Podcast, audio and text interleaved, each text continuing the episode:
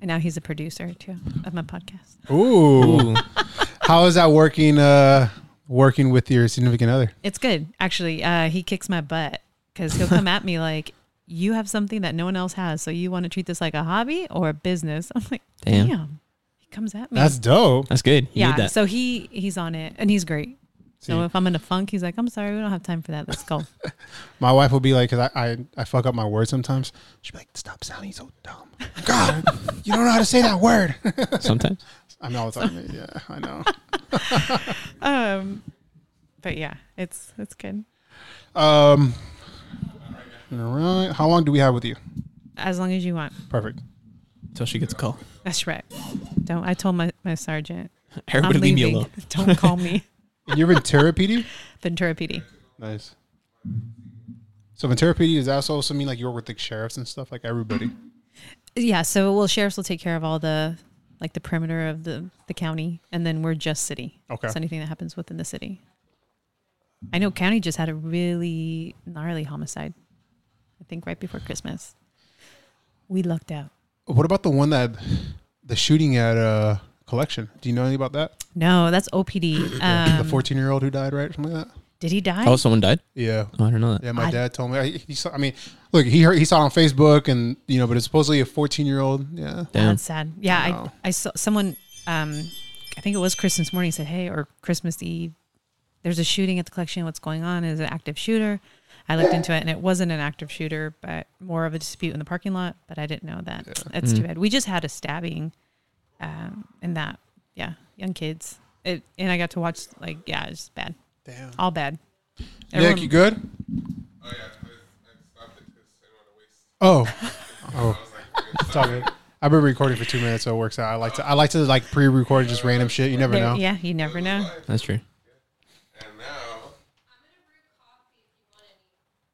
I'm going to brew coffee if you want any. I'm okay. Yeah. Thank you. I've already had 2 today. No, Otis. 2. That's rookie numbers. Yeah, but then I also had pre-workout, and so my eye gets all like... That's right. I have my ketones and my coffee, so I'm on a good one. So ketone has caffeine as well? Yeah, they do decaf or caffeinated. I did a caffeinated one. I dig it. Live? All right. Dang. Let's fucking do it.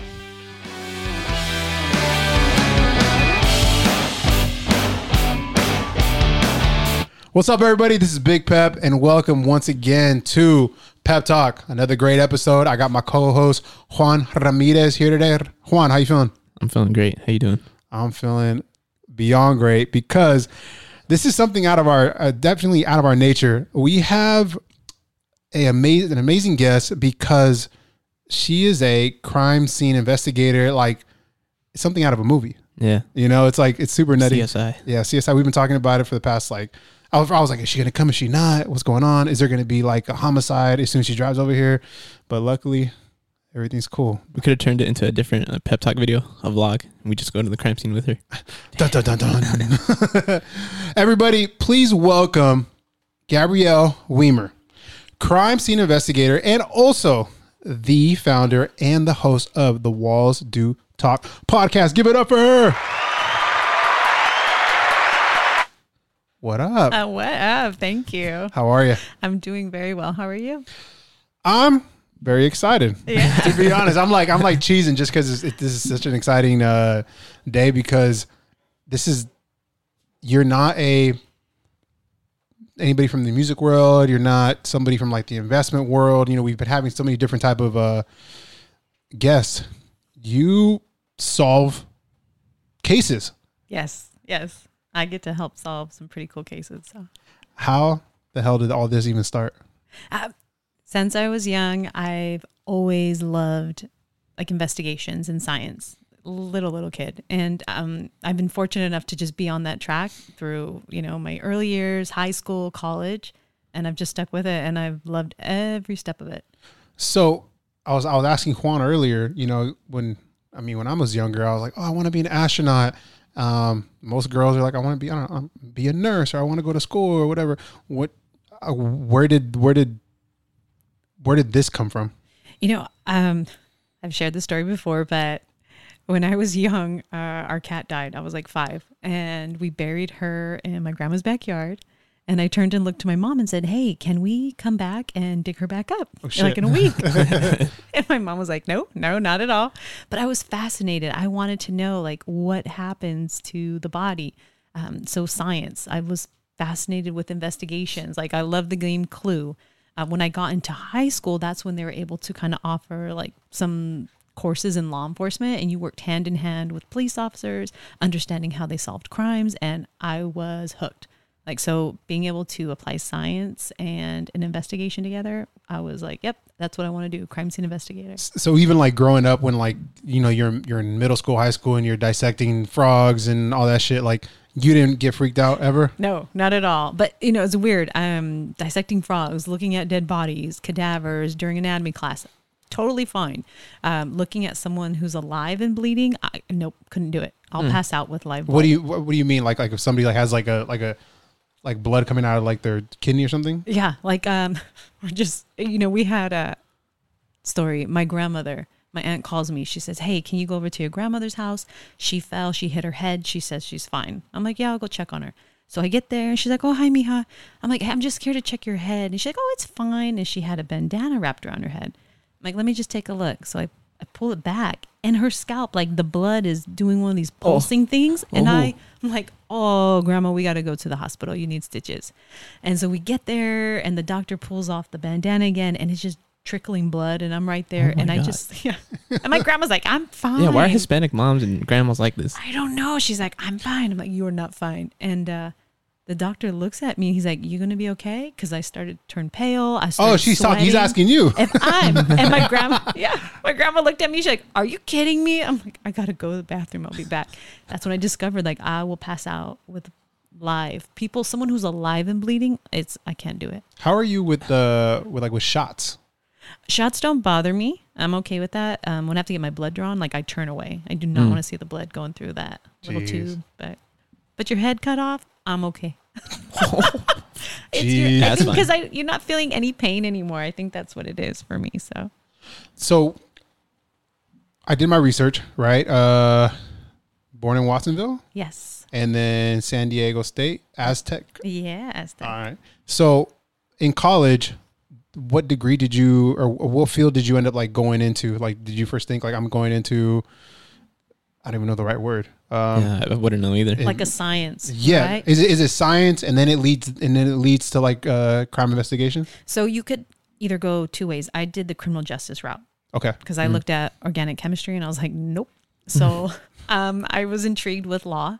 So I did criminal justice. And after that, earning a 4-year degree, I did a 2-year degree at a college, Grossmont College. They had an amazing forensic technology program. So yeah, it was a natural progression. Got my BS in criminal justice, and then a 2-year degree in forensics after that. Damn! And then right when you got your degree, did you go straight into the work, the work field, or did you get an internship somewhere? I did. So in my last year at San Diego State, I was able to apply for an internship. It was with San Diego PD, and it wasn't actually in their crime lab. It was with their cold case homicide unit, and was absolutely amazing.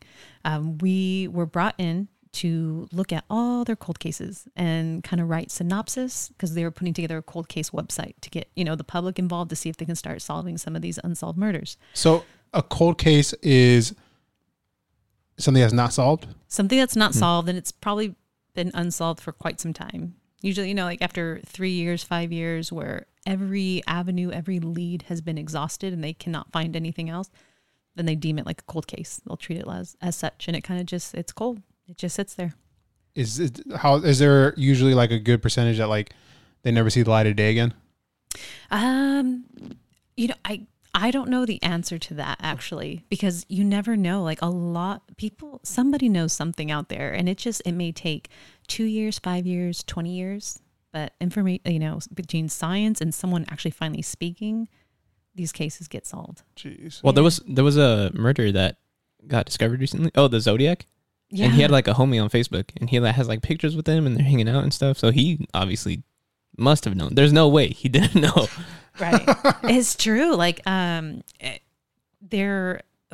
had one recently. We had a mother come up, and, you know, she's like, you know, my son was murdered. Here in the county? In the county. Okay. A few years ago. And you know, are you guys doing anything? And it was during a Citizens Academy. We have a Citizens Academy with Ventura City, and it's where people from the public can come in and learn about the police department, like how we operate and all the different units and what their tasks are. And she pulled me to the side and she said, you know, my son was murdered and I wasn't aware of the case. It had happened before I got there. And what do you say to that? You know, what do you say to a mother that's like, are you doing anything? Are you familiar with it? What else can I do? And Jeez. I just said, you know, I said, in my experience, something's going to come of it. It just takes time. It could be tomorrow. It could be 2 years from now. It could be 10 years from now, but just have patience, you know? And has anything come up? Anything happened yet? Still unsolved. Okay. But they're working it. So. Jeez. Yeah. So you get into, what was the title again? After you got a what's the word I'm looking for? Internship after college. And what was your first case? My first case in my internship or out of my internship? In my internship. First case in my internship. Gosh, I'm trying to think. With the cold case unit, it was first memorable case when I actually got to submit evidence was for a cold case homicide. This young guy was stabbed to death, and it was over, I think, 35 years old, and it had been unsolved. And so my sergeant at that time said, hey, I need you to start looking at these cases. Look for cases where a crime or a murder had happened indoors. Mm-hmm. And I want you to focus in mid-'80s. And the reason for that is because in the mid-'80s, that's when DNA started popping off. Before mm-hmm. that, DNA was not even a factor. Like, they weren't considering it. They weren't testing it. That's it. So we came across this case where a guy had been stabbed, you know, over 30 times, 40 times inside his apartment. It was very, very brutal. So I saw that and I said, hey, this might be perfect. We started digging through it, and we discovered that there was a bloody palm print that had been turned in as evidence. So back then, the palm print was ran through the AFIS system. It's a fingerprint okay. database, but no hits. But that was in the 70s, right? But the DNA was never tested. So we thought, hey, let's run this again. Let's run the blood from the palm print, and then let's actually run the print from the palm print again and see what happens. Yeah. All right, cool. Sent it off and actually left that unit, went into a different one. And a few months later, I get a call from the sergeant saying, you never guess what? We got an identification to our suspect. Huh. We lived out in Texas, and it's like, oh, shit. 35 years later. And I'm like, are you? And he's like, it's this guy in Texas. He actually killed somebody in Texas too. And that's why he's in the system. Oh, so he was already locked up. He wasn't locked up. It is Texas. So he got acquitted on those charges as self-defense. He shot and killed his neighbor. Yeah. Holy shit. And it was deemed self-defense, and he was out free. But because of that incident, I think it was in the 90s, his DNA got put into the system, and his fingerprints got put into the system. So then did he get arrested right away after you guys saw the case? So he was much older. I think he was in his late 60s at that time. Detectives, like, you can't immediately go over there and rush, but they ended up getting a warrant, you know, for questioning and for his arrest and the involvement of the murder. They flew out to Texas, and he was like a normal dude. I mean, he had a family. He had grandchildren. He was married. Oh, shit. And so they picked him up. They said, do you know why we're here? He said, yes. And they brought him back. They extradited and brought him back to California to stand trial. But they spoke with his wife, and they spoke with him, and he admitted to doing it. But he said, you know, I did it out of fear. Our victim, he coerced me. He tricked me. He said that he sexually assaulted me, and mm-hmm. that's why I just went into a rage and stabbed him so many times to get away from him. We're like, well, but why'd you steal his car and his equipment and all his other stuff? Like, damn, yeah, yeah. You know, that doesn't sound like you're running for your life. But he was actually, it was a mistrial. He was deemed incompetent to stand trial due to health conditions, and he actually passed away not too long ago. Wow. Yeah. But I mean, it still, at that, whatever the outcome was, the family was still very relieved, very grateful. Like, they finally knew. Like, yeah, just to know. Yeah, who killed our brother, and they finally were able to find out. So. I also look at it on the other side of it is I wonder how, like, his family felt. Like, thinking, like, this is my dad, my grandpa being, like, so happy-go-lucky, you know. Right. We go to church and breakfast on Sundays. This motherfucker killed two people. Right. And I think it was a dispute. He must have had a short fuse, like, obviously, right? Yeah. personally what I think went down for the original case, for our case in San Diego. Like, our victim, he might have been gay, invited him back to his place, and our suspect knew damn well like what he was going back to the place for. It was like consensual, but the whole time I think he knew that I'm not here, you know, to be intimate with this man. I'm here to rob him, and then he killed him. Mm. I think that's exactly what happened. So our victim just got taken by surprise, unfortunately. And it sounded like the Texas case, you know, same thing, popped off. Like, he just snapped and shot and killed his neighbor. So short fuse. So the family, I mean, you know, they probably were like, oh, you know, this is grandpa, but being married to that man for so long, she must have known he had like a short fuse. Yeah. Something's off there. Wow. You got to see something. You have to, unless he's a really good actor, but. All right. So when you graduated from the university, was your first job in San Diego, or did you end up transferring elsewhere? All right. So yeah, after my cold case internship, I was able to transfer into the crime lab and intern with the crime scene investigators themselves. And that was amazing. Still in San Diego? Still in San Diego, okay. Yeah. So with San Diego PD, I was with them for almost 2 years interning, and I got to see a lot. I had hands-on experience. I got to process evidence. I got to go to autopsies. I got to be right there at the homicides with the investigators. So after about a year and a half, I felt, okay, I'm ready to start applying in the real world. Yeah. Try and get a job. So I applied everywhere, and I ended up getting hired with Torrance PD. That was my first official job, paying job as a crime scene investigator. What was your first, when you got hired for like Torrance? What was your first like ha-ha moment? Like, holy shit, like, I'm really here getting paid to do this, and it's like a corpse or something. Like, what was the first, like, this is really what I do? So the first we had, what did we have? Oh. Also, how old were you? Gosh, I was at the time, trying to think back, 24? Wow. Oh, you were young. That's crazy. 24, 25.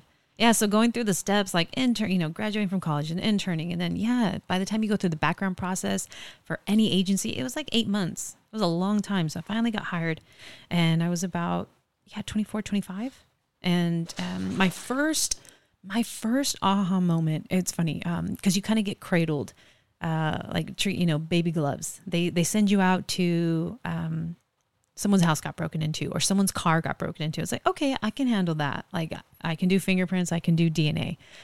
And then you get that opportunity where it's like, you're going to handle your very first homicide as a lead. So here you go. Let's see what you got. And I remember that scene very vividly because it was an aha moment and an oh shit moment. Like, they're looking at me to take charge. And it was this guy. He got beaten to death. They shoved him in a trash can, put him in the back of a truck, freaked out, fled, and just decided to park the truck in a parking garage. And it was a body dump. So that was my very first major year handling it. And how long was the body in that trunk until it was found? It was fresh. Oh, okay. It was, Oh, so they killed him and then they put him in the body, they put him in the bag. Okay. They killed him. He's a big dude. They killed him, shoved him in a trash can, threw him in the back of the truck, and took off. And they're like, I don't know where the hell they thought they were headed, but they freaked out and decided to pull off in Torrance, parked the truck in a parking garage, and left him with his butt sticking out in the air.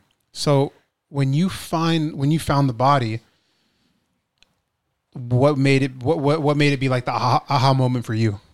So it was, whenever you have this is the first thing, like, we had no clue who did this. Oh, so when it's a whodunit, that's a big, like, oh shit. Yeah. Okay. Because usually you get like a murder suicide, or, it's like an estranged lover or domestic violence. Okay. You know who your suspect's going to be.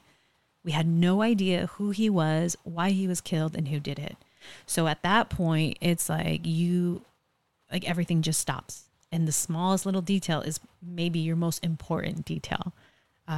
So that in itself was nerve wracking because I'm like, I don't want to miss a thing. Like, I don't want to miss a thing. So, you probably have to step back and take a moment to like not fuck anything up. I'd almost not want to touch anything. I'd be like, oh, fuck. Yeah, I had to take a moment to be like, let me just go back to the van. I got to get my equipment. And it was like, you can do it. Pull your shit together, woman. And I'm sure you also have to, delegate and be like, nobody touch my don't touch my shit. Yeah. Yes. Yeah. That's the thing. Like, and it's never a solo job. Like, this job is great. You have to be able to work in a team setting, and you have people there that are willing to help, but you need to be a leader at times and give direction. So it's like, okay, right. I'm doing photography. You're doing this. I need you to stand here, hold this for me, collect that. And it all came together. But that scene was definitely an aha moment.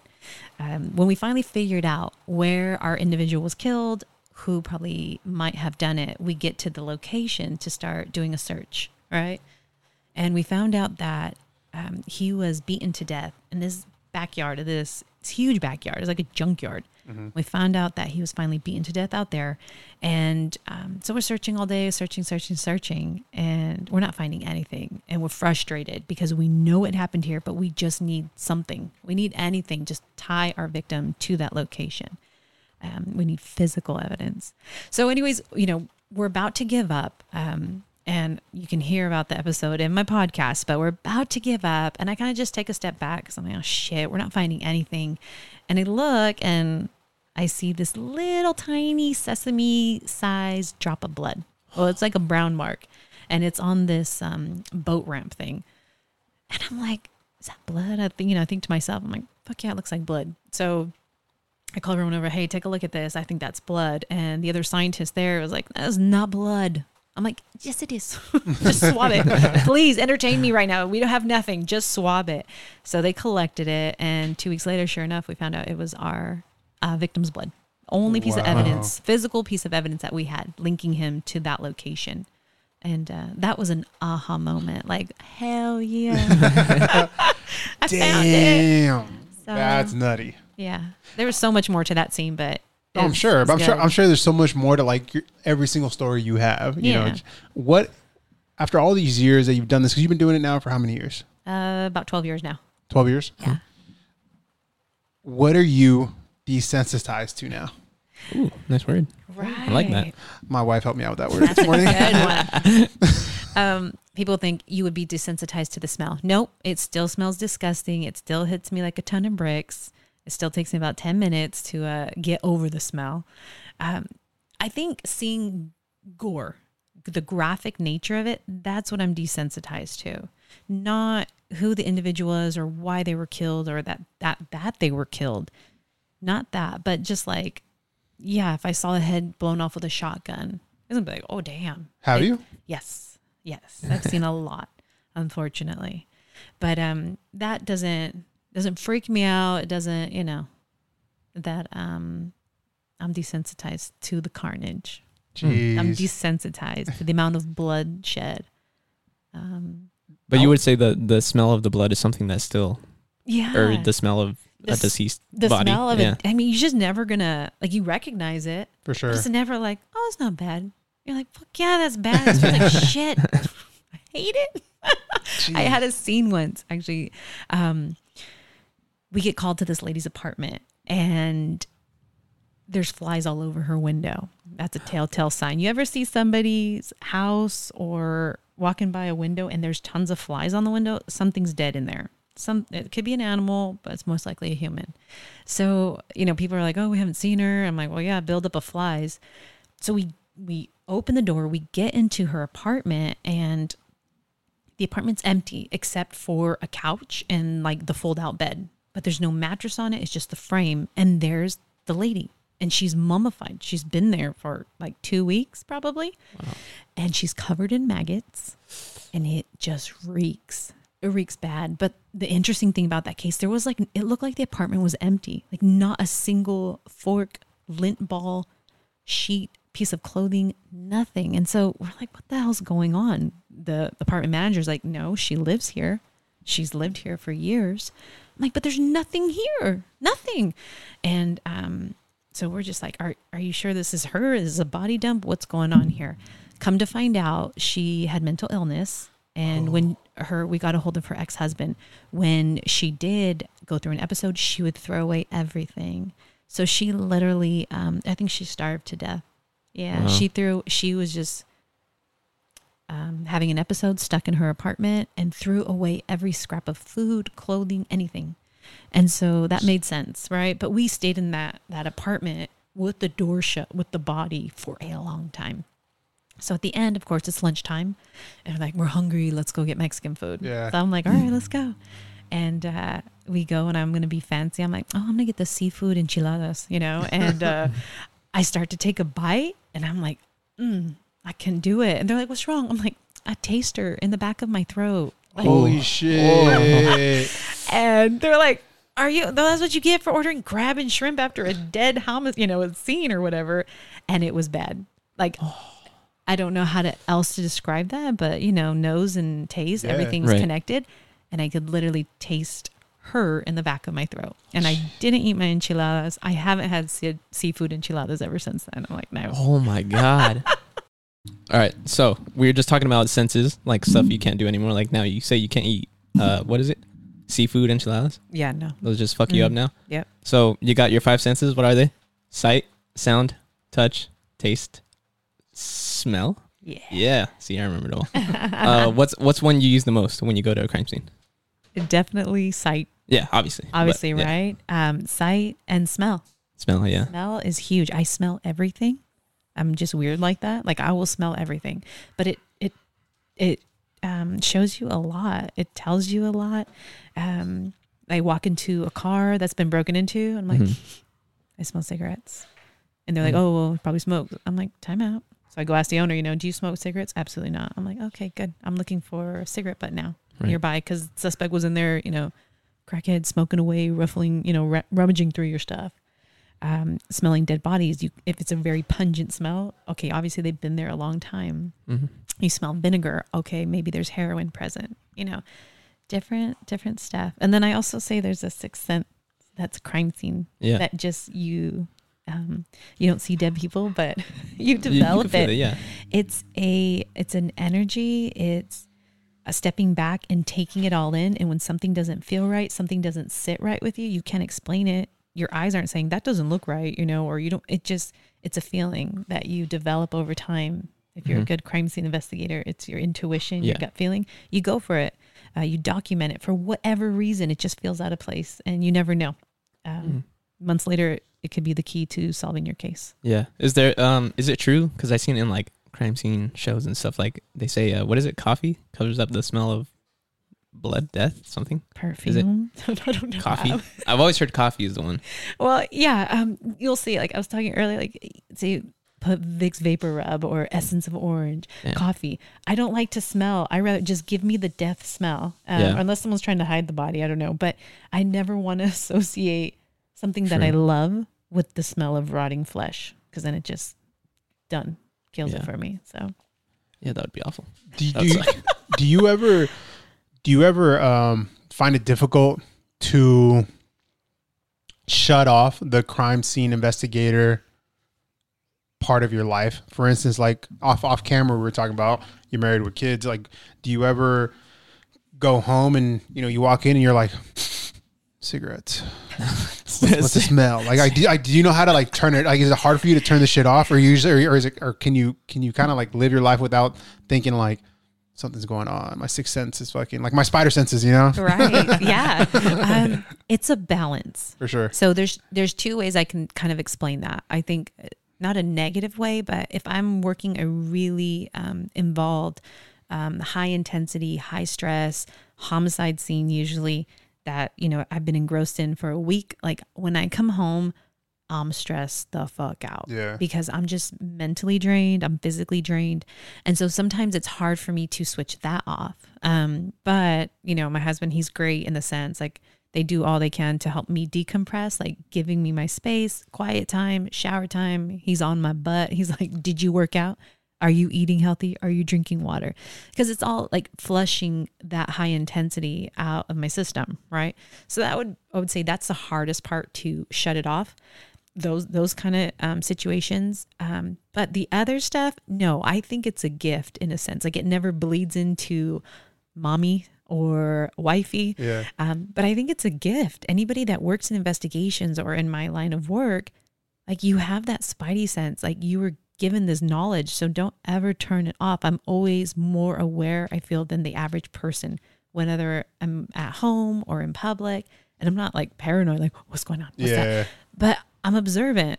I never take my I'm observant of everything, detail. And you can sense like something's about to go off, or check out that's kind of funky over there. My husband's like, how did you notice that? I'm like, you didn't see it? He's like, no, not in a million years would I ever look at a situation that way. But so it's more of a blessing, but it's not like a negative thing. But on the other side of it, do you ever get kind of annoyed when like people are like, you know, like, Something must be happening. Well, Gabrielle knows. She'll It's like I know first it's like my wife, she's a therapist, and every time like if my dad and her are talking, my dad will look at her and be like, I know what you're doing. I know you're trying to analyze me. My brothers do the same thing. Like it's like, no, you're just having a conversation. Like do people get that way with you? So yeah, people will, especially because I live in Oxnard, but I don't work in Oxnard, you know, and so they're like, hey, do you know what's going on in the street over here? I'm like, no, I have no clue. I don't know, but you're fine. It's probably fine. And if not, I'll hear about it with you tomorrow on the news.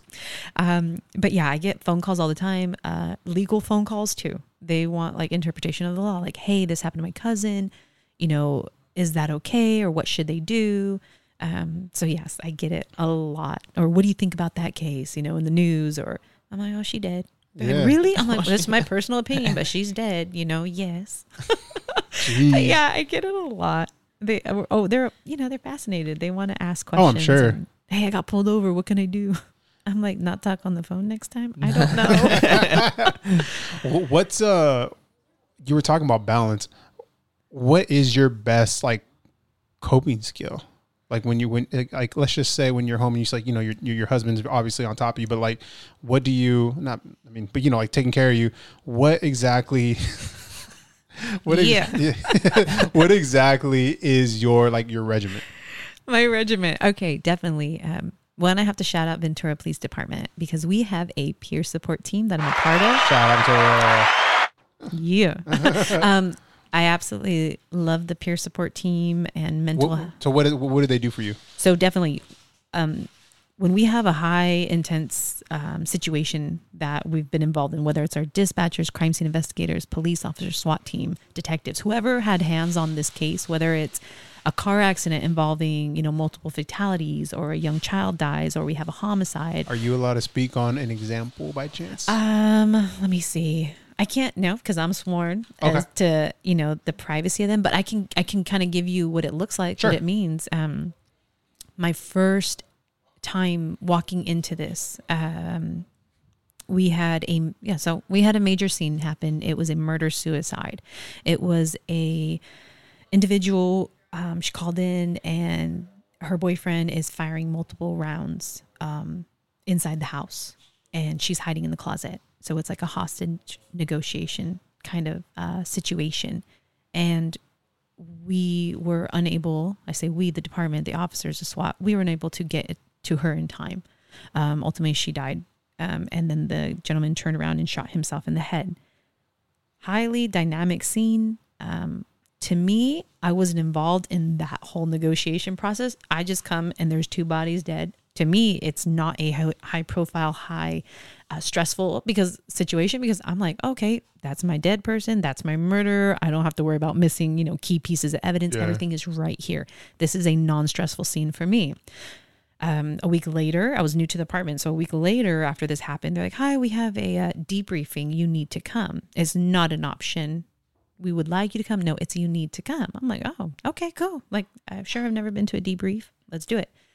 I get there and we're in the room and there's almost like 20 to 30 people in this room, from dispatchers to the SWAT, to crime scene people, to detectives, to the police officers that were on scene. Anybody that was involved in it was there, and it was an opportunity. And we had a therapist there. So it was an opportunity for everybody to talk about what they did, how they were involved in the scene. And then we went around the room again and how it affected them in what ways. Some people were perfectly fine with it. Like, hey, you know, it is what it is. I'm okay. Other people were very expressive of like, this one fucking sucked. And these are the things that I'm feeling. I'm not sleeping. I'm not eating. Just sharing all the trauma that they've experienced due to this scene. So it was very helpful. And you had feedback from the therapist, and it was very helpful because for people that were experiencing these things, they saw, hey, they are too. Like, I'm not weird. Like, they're experiencing this as well. And so you're able to hear other people's stories. You're able to hear their coping mechanisms. And then we're also fed, like, don't drink alcohol right now. Make sure you're drinking lots of water. Make sure you're working out, learning about that adrenaline dump, getting rid of all that extra in your body, building your serotonin. So it's very informative for people that have never experienced any type of therapy or just healthy brain activity, you know? So that's kind of like a touch on the peer support. Like, how do you decompress? So our department's on it. Like, every major scene that we have, that happens. So do you brought it up because it's an option, or do you go often? Or so every time we have a big scene that you're part of, is not an option. You have to go. Okay. You don't have to share, but you have to listen, which I think is equally as helpful. Yeah. And then they just established a mental health program where once a year you do have to do a check-in. You have to sit with the therapist for 1 hour, and you can talk or you can't talk, whatever you want. But they just established that for law enforcement personnel, dispatchers, and crime scene people. Nice. So yeah, that's how, like, my regiment. Yeah. So I incorporate all that. Like, I'm a talker. Yep. I love to talk. And so I have no problem sharing, like, oh, this one sucks and it hurts, or I'm pissed. Like, how could someone do that? Fuck them. And Adam, my husband, he's great. He listens. And then I'll go. I love showers. Like, that's my jam. I will take like an hour-long shower, and I just meditate in there. I cry in there, whatever I need to do, just relax my body in there, center myself. And then, of course, I'll work out, eat good food, do all that. So that's my regimen. In that, because I also have heard through the grapevine that you're also a big music head. Yes, I love music. So if you're winding down, if you just got done doing, all right, scenario. Bring it. You just got done doing a week-long fucking crazy case, right? You're driving home. What's the first song that's going to go on? First song that's going on. Okay. I love like bass R&B. My husband calls it trap, but I know I need to like calm it down. Yeah. And so he makes fun of me, but I love Fleetwood Mac. Like, Fleetwood Mac. I love nice. Like if I need to calm down and just, you know, Fleetwood Mac, I will put it on. Okay. And that's the drive home. Now you get home and you know, You're gonna meditate. You're gonna listen to music while you're showering. What's the song? I'm in. Oh my god, this is a hard one. I'm in the. If I put music on, I'm showering. Okay, because I'm in like my meditation spa. Have you heard of? She's a Spanish artist, Chambao. Yeah, I love her. Okay, absolutely love her. Ahí Estás Tú is like my favorite song, and it's just beautiful, and I like it. Nice. So that's. But if I wake up early in the morning, like if you wake my ass up at 2 a.m., I'm putting like to work out or like early go to work. To go to work. Like if I get called out and it's early in the morning and I need to like get it going, I'll put J. Cole on. I'll put Migos on. You know, I have to get it because sometimes I gotta feel like, damn, you bad bitch, let's go. You have to. I'm sure. It's just, you know. Do you ever? Because I know sometimes like. You know, we were off camera. We were talking about how like what Juan, what his career is, what my career is, what your career is. It's not typical. No. Do you ever take a step back or do you ever forget like that your job isn't normal? Yes. Yeah. I'm oftentimes reminded like from friends and family or my close friends. They'll do. I don't know how you do what you do. I'm like, oh, that's, you know. I'm like, it's. Once again, it's not normal. You don't want to see a dead body. Like, what's wrong with you? And it's like, Gabby, no, not in a million years. I'm like, what's the number one like red check or just like, you know, bad thing that you see when somebody in your position, like when people go, you know, towards the deep end, do you see a lot of people go and they, you know, their vice is alcohol, their vice is drugs? Like, do you see a lot of like the same shit that goes in your field? Like when people are doing what you're doing? Yeah. Alcohol. Yeah. Definitely. Like you get that individual, and I'm not judging, it is what it is, but I get that individual that's like, oh, I polished 2 bottles last night. And that's like a like daily occurrence. And like, that's not healthy. Mm-hmm. Because any crime scene investigator out there, anyone in my field that says, oh, it doesn't affect me, like I'm cool. You're not cool. Like you can't be, you're a human still. Yeah. You still don't mind seeing this crazy stuff, but you can't be, it has to affect you. So adding alcohol daily to your routine, a lot of it, not good. The other thing, and it's not really like a something they consume or drugs. No, because if you're doing drugs, you're not going to be working at the law, police department. Some people do go that route, but they get kicked out. I'm assuming you guys get tested. We don't get tested. Okay. We don't get tested. I mean, I think you can if they suspect it. Yeah. You can, but it's a frame of mind that I've seen people get to, and I think it's dangerous and unhealthy. The frame of mind of like you roll up on a scene, it's a young kid, maybe he's living gang life, but he's only 20, he's dead, and they can easily be like, big deal, fuck him, he's a shithead. I'm like, I feel like that is the most dangerous thing that you could start becoming. Infiltrating your brain, it's like a defense mechanism, maybe, like not giving a shit. I'm like, do you truly not give a shit about this person? But I feel like that's the most dangerous. When I hear that, I'm like, that's not good. Yeah, because they're still people, you know. You got to be, that's a human. Yeah, that's someone's baby, that's someone's father, daughter. Regardless of what they've been through, what they're going through, what kind of lifestyle they're living, you got to realize they're human. That's a loss of life. Yeah. Yes. Well, yeah. Look, I mean, I guess I'm gonna going back on that. Let me ask you: have you ever had to check yourself? Going into a crime scene knowing like, God, this person who's dead killed 2 people and maybe was going to attack, like, I don't know, call it something crazy, but also you see his mom there crying. Like, do you ever have to check yourself and be like, all right, like this guy's a piece of shit, but he's also a son of somebody. He's also probably somebody's father. Or have you ever had situations like that? I've not so much, and I'm not perfect. I don't ever want to assume like, oh, whatever, you know, because like you said, that person may have just violently killed someone, but they do have a mom that's going to be like feeling that same loss because their boy or their daughter just fucked up. Like, because I think a lot of young youth don't understand when you have one action, it's just not the individual that you hurt. It's this ripple effect. You affected your whole family. You affected their whole family now. So yeah, you see the pain of the parents. I've seen that before. And I'm like, oh, okay. It's not just a suspect. Like, there are people grieving on both sides of this now.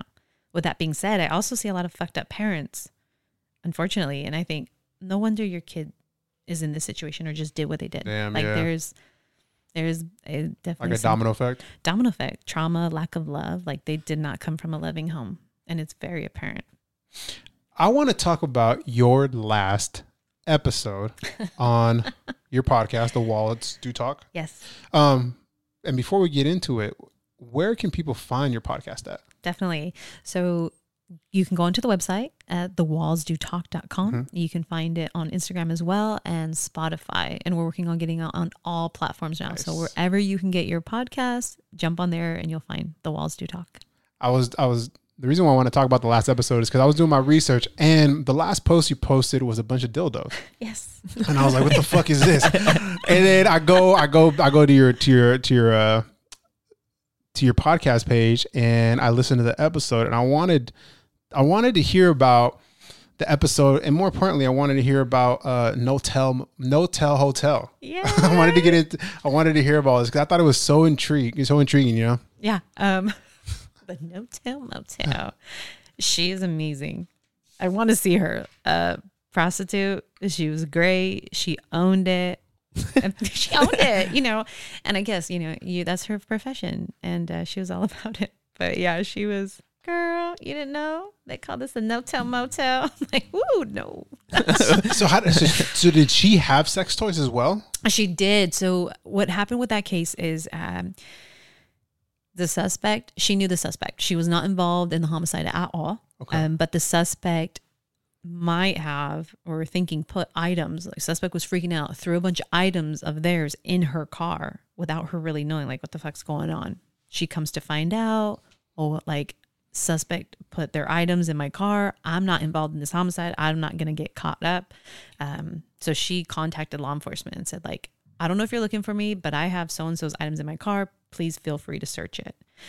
So that was her place of business too, though. You know, gotcha. She did all her deeds. Yeah. She wouldn't go. That was the motel. She never got a room. She just took her clients right there. So searching her car, and I'm trying to figure out what's hers, what's not hers. And so I find this bag. I open it up. I'm like, oh, shit. There was a dildo, a vibrator, pink handcuffs, fuzzy pink handcuffs, lingerie. Like, you could see it all right there. And I just closed it. I was like, God damn it. And I didn't know at the time that she was a prostitute. Okay. I thought she was an interesting character. You know, she's in the mix of all these other interesting characters. So she got to be interesting, too, to some degree. And she's like, oh, girl, that's mine. Don't look. You don't want to see in there. You also, off camera, told us about you started an internship program for your department. Correct. Yeah, definitely. I had an amazing opportunity and experience with my internship program with San Diego PD. And when I got to this city, the county, I started asking around, and none of the other agencies really offered a strict hands-on internship program, an opportunity for all these young kids that are out here.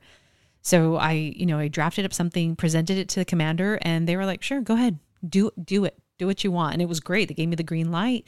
And so since 2018, me and my partner, Kim, we've established this internship program, and we invite kids that are 18 and older that are currently going to school right now, studying criminal justice or have an interest in forensics.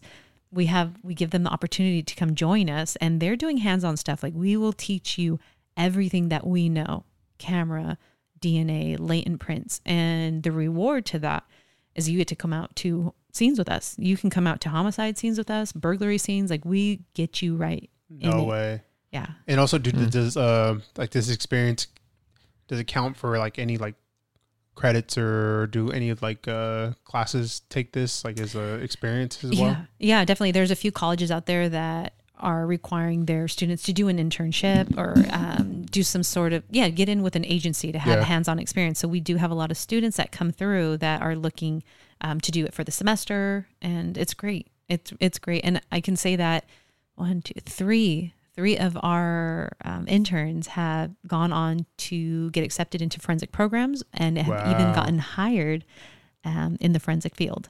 How would someone... If someone's listening and is actually interested in it, how would they be able to whether reach you or reach that department to apply for that? Yeah, definitely. You would just reach out to Ventura Police Department, call down there, and just let them know, I'm interested in doing the crime scene, the CSI internship program. Nice. They'll direct you directly to us, and we'll get the ball rolling from there. Yeah, there's an application that we send out. They fill it out, see if they qualify, go over the minimum requirements, and then we go from there. But yeah, we're open. We don't have any interns at the moment. And so we are looking for interns. We want them to work on our cold case homicides. We want them to start helping out at crime scenes. So we're eager for them. That'd be sick. That'd be super sick. Yeah. There's the internship program that I experienced in my college years. It was all hands-on. So when I got to the point where I was ready to start applying for real jobs, I would go to the interview panel, and I was there with 200 other applicants, but the difference was I wasn't only just book smart, I actually had field experience. I just didn't get paid for it. So I really believe by having this internship program, it really puts our interns one step above the rest, because they can hit the ground running when an agency is looking to hire them. They're like, oh yeah, I've looked for fingerprints. I know how to collect DNA. I know how to do photography. I know how a homicide scene works. Agencies are always impressed when an individual comes in with actual hands-on experience. It's amazing. So you work here in Ventura. How long have you been working here for now? Just over 5 years. And it's how many of you? Two.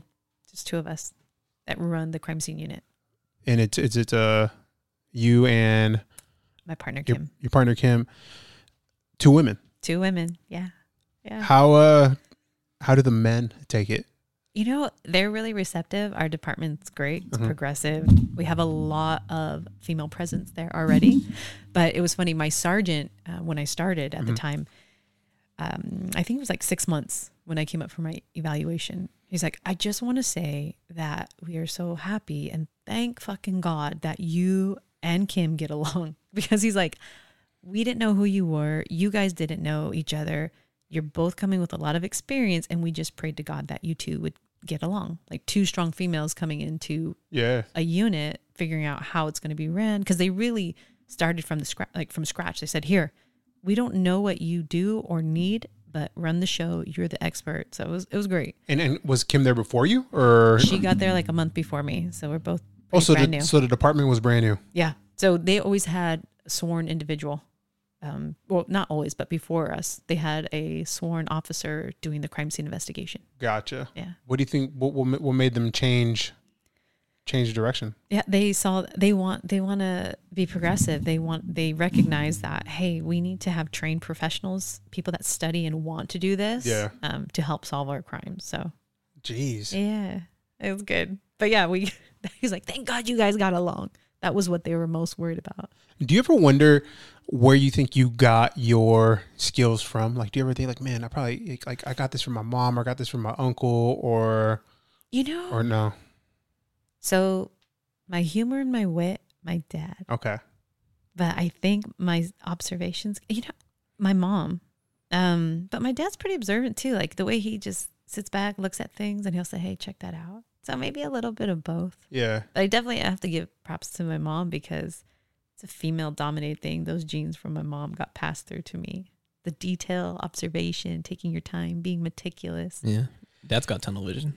Oh, yeah. Yeah. They're like, oh. Like, where's this in the fridge? And it's like, it's right there. It's right, it's right there. Amen for that. I'm like, oh.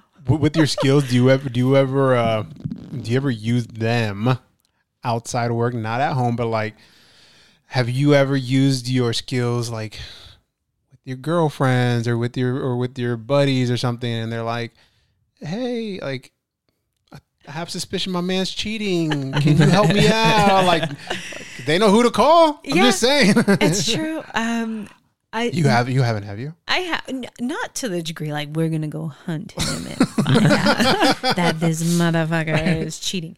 No, but dating. Like, they'll be like, oh, I met this guy online. And I'm like, well, did you look him up? Well, no. I'm like, did you run his address? Did you run his phone number? And they're like, no. I'm like, here, let's do this really quick. I'm like, okay, we have a Cynthia. She's liked his pictures like 5 times. And she called him a chulo. So let's check out why Cynthia thinks he's so cute. And, you know, just going down that, I'm like, well, stuff like that they don't think of. Yeah. I've helped out with that. I'm like, give me a second. I'll get right back to you. And I'm not doing anything illegal. It's Google. Exactly. But, you know, in college, I remember I was interning, but I'm still learning the art of investigation and different things, picking up stuff from detectives. And, you know, she's like, I don't know. He just said he got home, but he wasn't home. He wasn't answering his phone. I'm like, go check his car. She's like, what do you mean? I'm like, go touch his hood. I'm like, if he said he's been driving for the past 20 minutes and he just got home, the hood should be hot. She's like, that shit is ice cold. I'm like, bullshit. He's been home the whole time. You know what I mean? Stuff like that. Yeah. So, you know, just little tips of the trade, but never like full blown stalker weird, you know? Yeah. I always tell females out there, I think they most can attest to it. Trust your gut instinct. You don't need an investigator to know if some things are going on. Gotcha. Trust it. Yeah. You know, that's it. Do you have a favorite piece of evidence to collect, or do you have like something you look for that you like to look for when you go to a scene? Blood. I love it because blood. Yeah. I mean, the fingerprints, like that's, you know, we're thinking, okay, there'd be fingerprints. But you're just looking for that one little tiny drop, like not homicides, but common stuff we've all experienced and seen. You know, a restaurant gets broken into, or a home, or a car, the window gets smashed. People always assume like, oh, I'm just going to walk on through. That glass is really sharp. 90% of the time, they nick themselves. Like a tiny little drop on, you know, their finger, or a nick on their finger will bleed. And they're touching things. And I like to search for it. If I find blood, I get so excited. Jeez. When it's like a bloodbath, you're like, okay, I expect that. But when it's just a little drop, you're like, yeah. I feel like a bloodhound. Random question. Out of all the movies that have been made, which movie can you at least say, like, all right, this is somewhat what I do, or can be compared to what I do? Or is there not? You know, movie. Let me think. I know. Like Dexter. I can't do Dexter, but I can do TV series. I'm trying to think of what's most relevant. It's kind of similar to what I do. It's great television. Yeah. But not movie, but First 48 on A&E, if you've ever watched that. No. So for all my true crime lovers out there, if you really want to understand like what it feels like to kick off an investigation, because the first 48 hours, it's true, are the most important. That's where you have all your evidence. Like suspects are still nearby. They still might be wearing the clothing, have the gun, have the weapon, have the vehicle with them. The body's fresh. Evidence hasn't been lost yet. Like that is a true depiction of what it's like. Do you have, like right now it's the holidays, right? So I'm assuming, I think I talked about it off camera. Right now it's like burglaries, right? Yes. So, just like the seasons, does every season have its own, like, all right, it's spring, it's about to be homicides, it's about, it's summer, it's going to be, I don't know. Yeah. Halloween, I feel like people get away with a lot. Yeah. They should, right? If they were smart. So, okay, unfortunately, like holidays, burglaries, because people are thinking people are gone, or there's a lot of goodies in the house, there's presents being bought, but also emotions run high, right? Unfortunately, like Christmas, Thanksgiving, it brings up emotions. And we also have a lot of families gathering, and you put alcohol in the mix, shit pops off, unfortunately. Of course. So we will get a lot of domestics, we'll get shootings, stabbings, stuff like that. We do get homicides. So holiday time, suicide, homicide, domestics, burglaries of gifts. Yes. Summertime, everybody is out. Like the clothing comes off, the bars are open. So there's a lot of bar fights, stabbings, and that because alcohol, once again, alcohol, a lot of times common denominator. Yeah. But it's just right now, winter, it's a little bit, I don't say slow, but it's cold, man. People want to be out. And summertime, things kick off. Have a lot of things changed from last year to this year, meaning from when COVID was super high to now? Yes. So first kickoff of COVID, everybody's freaked out. Like everybody from the hustler to your grandma, like nobody wants to go out. So they're like, we are not robbing and stealing. And then stores were closed. There's no money exchange. There's no money located in these stores. So there's no reason to break into them in the middle of the night. Robberies, same thing. Nobody's out. As we're in the new phase of COVID, people are a little bit more comfortable that people are out conducting their daily lives, but everyone's masked up. So if you get someone with a bandana like around their face entering a liquor store or a bank, no one's going to take a second, or gloves on. They're not going to take a second like stare like, oh, that's weird. Yeah. No, it's common. So we've been getting a lot of robberies because people are all covered up. So they're, in disguise. But I mean, but they're also like obeying the law, which is annoying. Right? That wasn't be like, why are you wearing a bandana over your face? Exactly.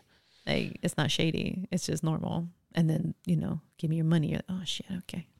So after all these years doing this for, you said over 20 now? 12. After doing over 12, what made you finally decide to now start, like, putting your stories out there and started a podcast? Right. Me and a really good friend of mine, we were like, okay, we've been doing crime scene investigation for a long time. What is next? Like, I don't want to be getting called out at 2 a.m. when I'm 50. Like, no, thank you. Yeah. So what's next? Like, you always want to evolve in your career, right? You always want to grow. And we thought, let's start sharing our knowledge. Let's start sharing our knowledge with younger generations, with people wanting to get into this field. Let's start public speaking. COVID hit, that got shut down. Mm-hmm. So I'm like, well, shit, we got a lot of stories to tell and everyone wants to hear them.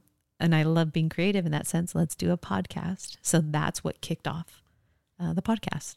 Dang. Yeah. And so I want to be able to, and I feel like I'm at a place now in my career where I have, the clout is the wrong word. Like traction, maybe? Traction, or it's like, I'm doing it justice now. Yeah. Like I'm at a point where I've seen a lot, I know a lot, and I'm at a point where I can share. And it's not like and it's a question that I usually ask too, is like imposter syndrome. Like you kind of like, you almost like you feel established. Yes, that's I'm like, yeah, I can do this justice. Yeah. When I speak on it, it's because I've seen it, I've lived it, and I can share my knowledge and my stories with you. Did you ever doubt yourself? Like, were you like kind of like talking about when you had your first your first case? Did you ever think like, I shouldn't be here, this isn't what I'm made out to be, I'm fake it till you make it? Like, did you ever feel like, fuck, I shouldn't be doing this? Right. Never. In the beginning I did, because I'm like, I don't know. Like, I'm going to mess up. Like, I haven't been doing this long enough. Like, I can't handle this homicide. Don't give it to me.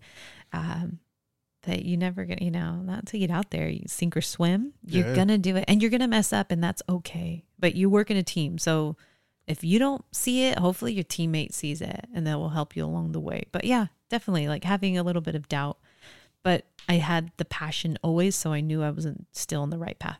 Have you ever had a big fuck up? Gosh. Oh yeah.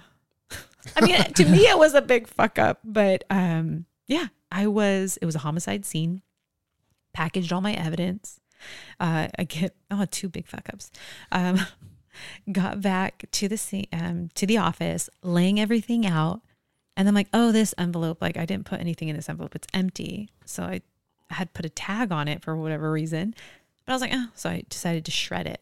Why? Instead of just throwing it in the freaking recycle, I'm like, I'm gonna shred it. I shredded it, and then I see it go through the shredder, and there was a receipt in there. It was from our victim's pocket. Oh, and I was like, oh fuck! And so I grab all 20 pieces, and I'm trying to put them together. Keeping it together. Yeah, I'm gonna cry. Can you take? Don't you guys have a department that does like I think of Bad Boys or something? Like I put it back together. Yeah, essentially they could, but I was like, oh. So I just went to the detective. I was like, I fucked up, and he's like, oh, what'd you do? And I was like, I shredded a receipt. He's like, oh, Gabby, it's okay. Did you photograph it? I'm like, yeah. He's like, oh, you're fine. Oh, go home. Oh, and I was like, oh, damn. So, yeah. But I mean, still, that's a fuck up. It's a piece of evidence that I destroyed. Because technically you can like Photoshop or do whatever on your phone. Or yeah, but it was like, I had it documented. You always document with a photo. I had it documented, but the physical piece of evidence was gone. Like, that's it. It's gone. Jeez. So, it was a big fuck, but it's, it's a fuck up. What was the second one? Second one. Not really too bad, but funny. I was pregnant with my first daughter. I was brand new at that department still. And so I wasn't comfortable saying like, I'm as big as a house. I'm not comfortable anymore. I don't want to be in the field. So I just pushed through. Like I worked all the way through my pregnancy and I was huge. And I'm processing this lady's car. It got broken into. And I found a fingerprint on the car. And I'm like, oh, we have a fingerprint right here. It's beautiful. And she's like, all right. And I turned to collect it, to grab my stuff. And my stomach just hit it, washed it away, wiped it off on the car. No way. So it's not that big, but it's like, she's like, oh, I'm like, I'm sorry. And I was like, that's it. I'm done. I don't want to fucking be here pregnant anymore. No way. But other than that, no, like shoulda, woulda, coulda, staying there, waking, staying up in the middle of the night, staring at my ceiling, like, I should have processed that handrail, or I didn't look under that couch cushion. Like, yeah. I should have done that. Yeah, that happens a lot, but never like too big of a fuck up. What are three pieces of advice that you would give to a young girl trying to make it into your world? All right, go to college. Like you have to go get a degree in science. I did criminal justice, but I always recommend people now go get a degree in science. It opens more doors for you. You can do crime scene investigation. You can do ballistics. You can do toxicology, and you'll get paid more money. That's what I say. Second, don't stop. Like, don't ever stop your schooling. Don't take a break if you can, because it's a long haul. The years go by fast, but you're probably looking at like 5 to 6, 7 years of schooling and interning and all that. My last piece of advice for young individuals wanting to get into this, like, your actions will follow you. So I know you're young, experimenting, but like we've had so many applicants be like, I smoked weed like two weeks ago. Is that okay? It's legal now. I'm like, yeah, it's legal, but it's still not, it's illegal on our end and law enforcement end. So I always say like party, but be smart. Don't experiment with drugs. Just be smart in your decision making, because it may bite you in the ass 3 years from now when you decide like, I want to do crime scene investigation, but I want to work for the DEA or the FBI. Like, just stay away from it. Still have your fun, but start thinking of your future young, and the decisions and the people and the path you go down is going to affect. True. It's going to affect your career if you want to get into law enforcement. Other stuff, go for it. Do your stuff. But law enforcement, it's, very strict. You got to walk a fine line. Yeah. And just stay away from it. Jeez. I was lucky. When do we expect a book? I I feel like you have a book coming out or something, or maybe that's in your mind or something. It definitely is in my mind. I have so many stories that I still want to share with people, and insight just about life and crime scene and death, and I want to make people laugh. And so maybe in the next couple of years, yeah. I'm still trying to balance like full-time working. I'm trying to full-time podcast, full-time mom, and, you know, getting all that. Yeah. Finding that balance still. So I'm sure that's, you got a lot going on. I love to talk. I got to get better at expressing myself on paper though. Just find a, what is it? Just ghostwriter? Ghostwriter. Yeah. Easy. If you guys know of any ghostwriters, anybody out there that wants to help me write a book, I'm open. I'll just talk all day and you write. Right. That's easy. What, these are like the typical questions that I ask at the end. One of them, another one is, if let's just say, you know, 100 years down the line, right? And obviously everybody knows you're a crime scene investigator, but also everything else, mom, daughter, wife, etc. When they talk about you, it's going to say Gabrielle was this type of person. Gosh, Gabrielle was compassionate. She loved everyone, and she wanted to support the youth as much as possible. I love children. I really believe in, especially with my job, I see a lot, and I see where their need, like who needs the help. And who can use the guidance, and how can I contribute to society, and how can I make a difference? And it's providing kids with the best opportunities possible. Nice. And that she loved food. And that they should love food? That she loved food. Oh, yeah. What I want them to know. What's your favorite food? I love seafood. Mariscos, like that. Except for seafood and enchiladas. Yeah, those two will never go back together. Never again. Right here in the back of the throat. That's so funny. Yeah. And then finally, my last... I forgot the last one. Okay. I know you always ask these three, but you took the two that I knew, and I was like, fuck, I don't remember the last one. The last one is this. The last one is, if you were able to go back to that little girl who wanted to, dig up her cat. Yeah. After you asked that awkward question to your mom, and you go and you tell her, hey, this piece of advice, what would it be? Go be dig more up the cat. Be more convincing. Tell your mom you want to dig up the cat. And if she still says no, tell your grandma that you're just going to be in the backyard for a bit. There you go. Go do it yourself. Yeah. Don't ever, I would tell her, if you have any unique, weird, funky thoughts, desires, creativity, don't ever shy away from it. Just do it. Wow. Yeah. That's how you end it right there. Yeah. For real. All right, kids, go dig up your cats. Thank you for being on the podcast. Thank you. Everybody, that's a wrap. Thank you once again. Gabrielle, you've been an amazing guest. Juan, you've been an amazing co-host. Thank you always to our sponsor, Persistence Culture Media. And everybody, thank you for tuning in. Keep subscribing. Keep looking us up. And most importantly, where can everybody reach you at? You can find me at thewallsdotalk.com and on Instagram at The Walls Do Talk Podcast. I love it. Sick. Everybody, appreciate you. Until next time, peace. Bye.